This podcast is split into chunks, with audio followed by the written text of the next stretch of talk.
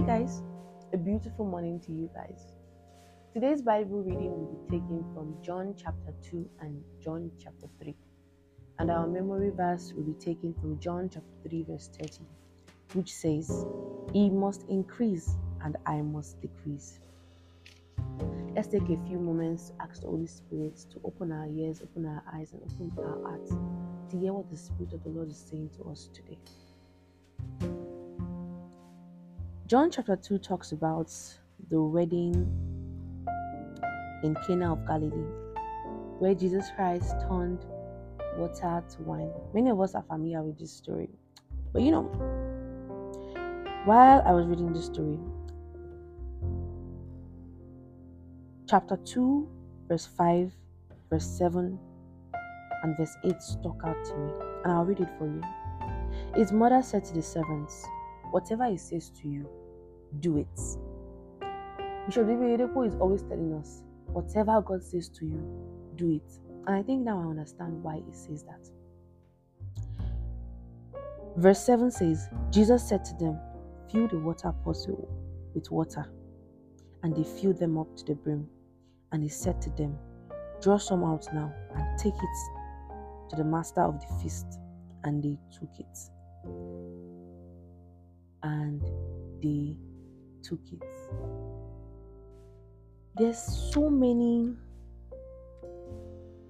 things hidden behind that phrase, "and they took it." The amount of faith and obedience hidden in that phrase is actually so mind-blowing. Because how?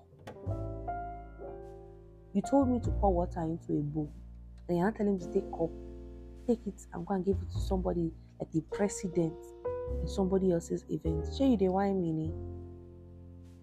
But no. And they took it without thinking twice. And they took it without questioning him. And they took it without stuttering or stopping for a bit. Hmm. God's ways are not our ways. God's thoughts are not our thoughts.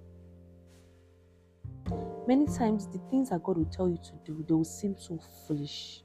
They will seem so stupid, and some in the in the in the way in the moment that you are trying to that you are doing it, your mind will tell you that, "Are you all right? Really, really?" But His ways are not our ways. And trust me, those servants that God sent, that Jesus Christ told to take that water to the master, would have followed him from that moment, because, hey, miracle. Oh, glory to God. So my question to you today is, what is that stupid thing that God is telling you to do that you think is too stupid for God to even say, that you think it is coming from your mind? What is that stupid thing that God is telling you to do? Please do it. Then chapter two further goes into when Jesus went to the temple and he started chasing out, chasing out, chasing out the money changers and the people that sell sold dough. And I've come to ask myself that, why did Jesus Christ just not talk in simple English? Why must he have spoken in parable, parable, parable, parable? Kilo de. Why proverbs? Because there was no need for the confusion of the temple. I will um, bring down the temple and re- destroy this temple and raise it in three days. How? But then I realized that we, that we are in Christ, we've been chosen. No one comes to the Father except him that the Father brings. Understanding does not come to, the, to us unless God wants that understanding to come to us. Unless God allows that understanding to come to us. Do you know that even the disciples didn't understand what he said until after he rose up? They didn't understand it after he said it. They didn't understand it after they realized and they confirmed that it was the Messiah. Because there was there are multiple times in the Bible where they, they were like, "You are the true Son of God." They didn't understand it when he died. They didn't understand it the moment he rose up. They understood it after he rose up. Hmm. It is well. Let us always pray that God should open the eyes of our understanding. Then we go to the last two verses in chapter two.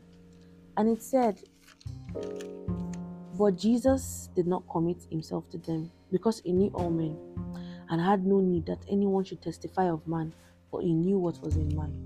I didn't first understand this, so I decided to pick up the Amplified version and Message version, and then I actually really understood what this what that verse meant. So sometimes when you don't understand some things in the Bible, after you ask God what this means, also go on, go further to actually check other versions and compare and contrast, basically. So now we go to chapter three. Chapter three talks about the visit of Nicodemus to Jesus. Nicodemus came to ask Jesus that, Jesus, how can I be born of the Spirit? How can I be born again, basically? And Jesus answered him in verse five, most assuredly I say to you, unless one is born of water and the Spirit, he cannot enter the kingdom of God.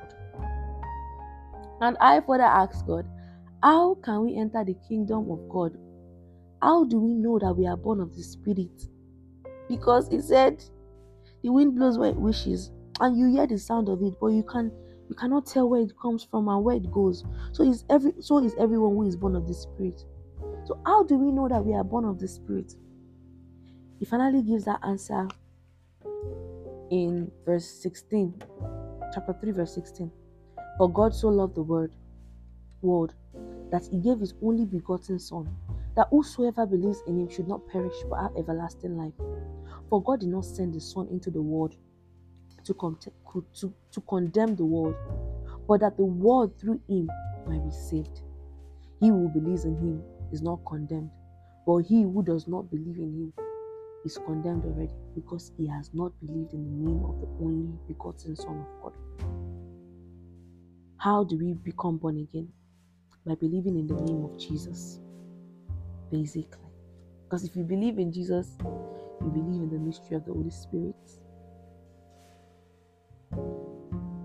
So, the last thing I was talk that I'll talk about in this chapter is the verse, "He must increase and I must decrease." John the Baptist said this to his disciples because they were pissed that Jesus Christ was baptizing people of water, and it was like they were like, "Why is he baptizing people of water? Was this not your own ministry?" And John the Baptist was like, "Emma Farabale, be calming down. He was sent after me. He who comes from above is above all. He who is of earth is earthly and speaks of the earth. He who comes from heaven is above all." So he was happy that Jesus Christ was doing that. He must increase and I must decrease. The reason why this is our memory verse is because when we accept Jesus Christ into our life, many things that was in us before, many things that is in the flesh will have to decrease for the presence of Jesus, so that it might increase and find manifestation in us.